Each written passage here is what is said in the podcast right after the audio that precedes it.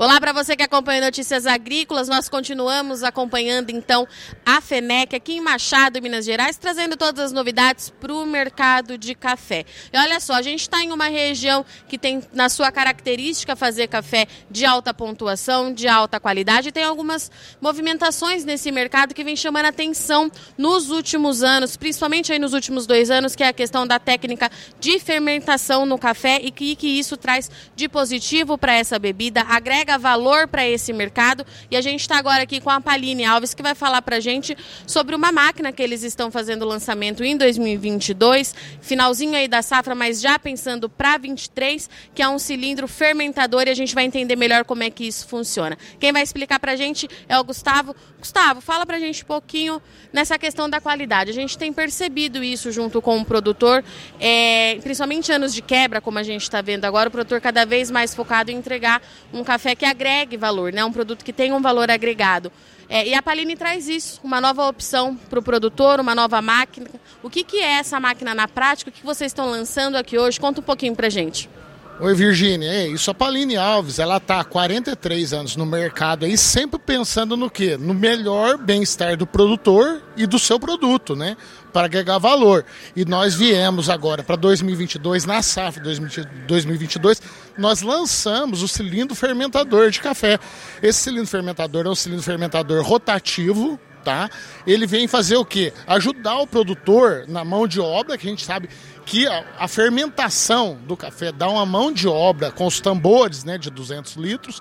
Então a Paline Alves, pensando nisso, veio trazer o quê para o produtor? Um cilindro fermentador rotativo, horizontal, tá? Que vai ajudar o produtor a homogeneizar melhor o seu produto para conseguir essa fermentação desejável, né? E também trazer o quê? Uma diminuição da mão de obra e também do quê? Do, do volume de tambores, que antes eram tambores, agora com o cilindro ele conseguiu fazer, nós conseguimos trazer isso para o produtor, tá? Em cinco tamanhos diferentes, para quê? Para o pequeno, médio e grande produtor, tá? Então a gente conseguiu, sempre pensando em quê? Inovar para o produtor, para trazer isso para o produtor, essas qualidades.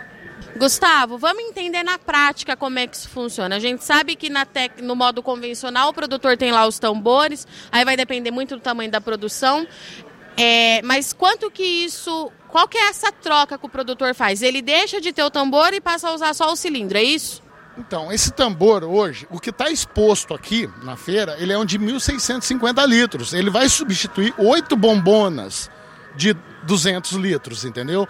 Para o pequeno produtor, essa substituição é uma boa, porque ele não vai ter que ficar girando esse tambor para ter essa homogeneização do grão, tá?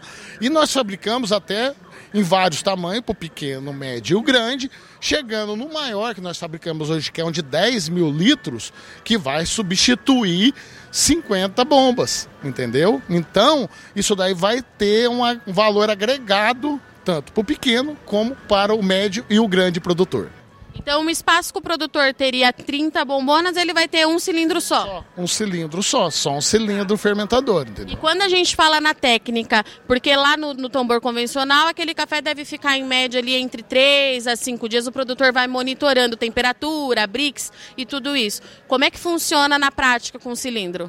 O cilindro, nós temos o quê? Controlador de temperatura digital, tá? Nós temos um, uma, uma, uma válvula de escape pro, pro, quando ele chega em certo o gás, para liberação de gases, tá? E também ele tem um controlador que ele vai girar, girar de tempo em tempo conforme a programação do produtor, entendeu? Então ele é digital também. O produtor tem tudo isso numa tela, Gustavo? Isso mesmo, tem tudo isso numa tela, tá? Essa, o controlador, a temperatura, o controle de temperatura e também o controle de giro, de tempo de giro. Tá. Em relação é, a esse tempo, ele reduz o tempo ou não? O tempo de fermentação desse café, ele continua o mesmo? A gente já tem é, esse comparativo entre os dois métodos? Nós tivemos, sim, ele vai reduzir em tempo porque vai diminuir a mão de obra. Enquanto você teria que estar girando ele manualmente, tá? E de tempo em tempo. Então você consegue reduzir o tempo da fermentação com esse equipamento, que seria esse cilindro fermentador. E a gente consegue é, medir essa redução, Gustavo, de quanto que seria? O pessoal que tem trabalhado com o cilindro, nós já trabalhamos esse ano, tá? Nós lançamos em dois mil e vinte e dois, tá? Trabalhamos essa safra com ele. O pessoal fala que conseguiu reduzir de dez a doze horas a fermentação, esse tempo de fermentação. E qual que é a expectativa da Paline para esse mercado, né? A gente sabe que ela já tem aquela outra máquina que você vai falar para a gente agora que trabalha em conjunto é, com o cilindro, mas quando a gente fala em café de qualidade, né? Qual que é o indicativo de mercado que a gente tem? O produtor está focado nisso realmente, Gustavo? Sim, o produtor está focado nesse mercado do quê? Dos cafés de qualidade. O café hoje, a gente pensa sempre na qualidade do café e o produtor está pensando nisso também, na qualidade. A Paline Alves vem sempre inovando e trazendo o que há de melhor para o produtor, para quê? Para diminuir sempre a mão de obra e trazer a qualidade do produto, tá? Nós hoje nós lançamos em conjunto com o cilindro fermentador, a selecionadora eletrônica, digital, para café natural, café vindo direto da roça. Então a gente sempre está pensando nisso. A Paline Alves, nós lançamos, a gente pensou em café descascado, sem água, que é o Eco Zero nosso. Então a gente está sempre pensando nisso, no que é de melhor para o produtor e agregando a qualidade para o para os cafés especiais. E quando a gente fala em custo, Gustavo, no longo prazo, qual que é a redução de custo é, que o produtor fe- faz? Qual que é o custo-benefício dele ter uma máquina dessa e não trabalhar com os tambores? Além da questão do tempo e tudo mais, e da mão de obra, que a gente sabe que é um gargalo bastante evidente na cafeicultura. Sim, é sempre pensando no quê? Na qualidade também e no custo, como você disse. Hoje a mão de obra, a gente vê que a mão de obra é o grande gargalo para o produtor. É o grande gargalo, é a mão de obra. Então o produtor tem que sempre estar se inovando e trazendo isso. Pensando em quê? Como você já disse, mão de obra, tempo, tá? E também com o equipamento, esse cilindro, ele é, a gente fabrica ele para ter o menos dano possível no grão.